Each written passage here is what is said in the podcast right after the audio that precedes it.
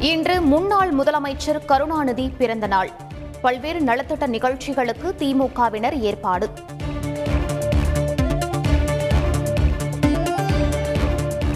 கலைஞர் எழுதுகோள் விருது அறிவிப்பு. மூத்த பத்திரிகையாளர் தினத்தந்தி சண்முகநாதனுக்கு இன்று வழங்குகிறார் முதலமைச்சர் ஸ்டாலின். சிங்காரச்சென்னை பாயிண்ட் ஓ திட்டத்தின் கீழ் ஒளிரூட்டப்பட்ட ரிப்பன் மாளிகை.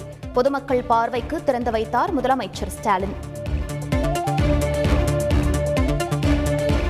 மக்களுக்கு பயனளிக்கும் புதிய யுக்திகளை நடைமுறைப்படுத்த அரசு தயார். விரைந்து செயல்பட அனைத்து துறை செயலாளர்களுக்கும் முதலமைச்சர் ஸ்டாலின் உத்தரவு. நிலுவையில் உள்ள இருபத்தோரு மசோதாக்களுக்கு விரைந்து ஒப்புதல் அளிக்க வேண்டும். ஆளுநர் ரவி உடனான சந்திப்பின் போது முதலமைச்சர் ஸ்டாலின் வலியுறுத்தல்.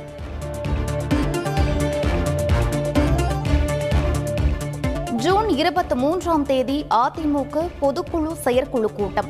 அதிமுக ஒருங்கிணைப்பாளர் ஓ பன்னீர்செல்வம் இணை ஒருங்கிணைப்பாளர் எடப்பாடி பழனிசாமி அறிவிப்பு. சென்னையில் நடைபெற்றது தேமுதிக மாவட்ட செயலாளர்கள் கூட்டம். உட்கட்சி தேர்தல் பொதுக்குழு கூட்டம் குறித்து ஆலோசனை. துல்லிய வானிலை மற்றும் வெள்ள கணிப்பை தெரிவிக்கும் விதமான தொழில்நுட்ப மேம்பாடு.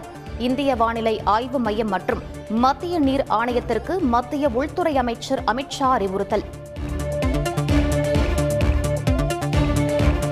சிக்கன் தந்தூரி தின்றதால் பனிரெண்டாம் வகுப்பு மாணவர் உயிரிழந்த சம்பவம். உணவகத்திற்கு சீல் வைத்த அதிகாரிகள்.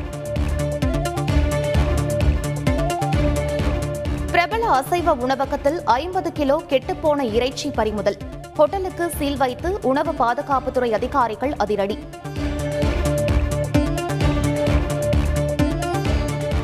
கணவர் முருகனுக்கு ஆறு நாள் பரோல் கோரி நளினி தாக்கல் செய்த மனு. வேலூர் மத்திய சிறை நிர்வாகம் பதிலளிக்குமாறு சென்னை உயர்நீதிமன்றம் உத்தரவு. உடல் உடல்நல சிகிச்சைக்காக அமெரிக்கா செல்கிறார் இயக்குநர் டி. ராஜேந்தர். விசா கிடைத்ததை அடுத்து ஏற்பாடு. மாநில கல்விக் கொள்கை குழு தமிழ்நாடு அரசு அரசாணை வெளியீடு ஓராண்டிற்குள் கல்விக் கொள்கையை வடிவமைக்க இலக்கு. கல்லூரிகளில் கொரோனா தொற்றால் பாதிக்கப்பட்ட மாணவர்களிடம் எந்த பாகுபாடும் காட்டவில்லை. அமைச்சர் மா. சுப்பிரமணியன் விளக்கம்.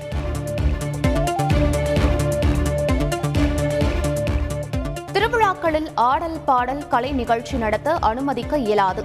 மனுக்களை தள்ளுபடி செய்து உயர்நீதிமன்ற மதுரை கிளை உத்தரவு.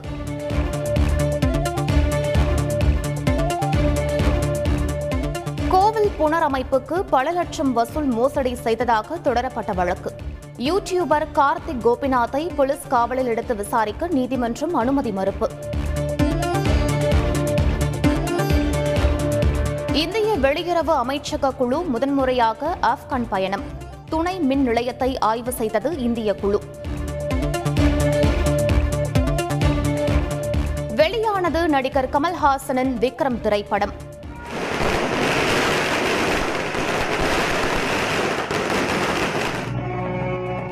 கமல் ரசிகர்கள் மக்கள் நீதி மய்யம் கட்சியினர் கொண்டாட்டம்.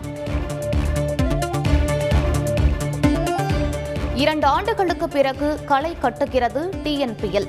கூடுதல் மைதானங்களுக்கு ஏற்பாடு. ஐபிஎல் இறுதிப் போட்டி முடிவுகளில் மோசடி.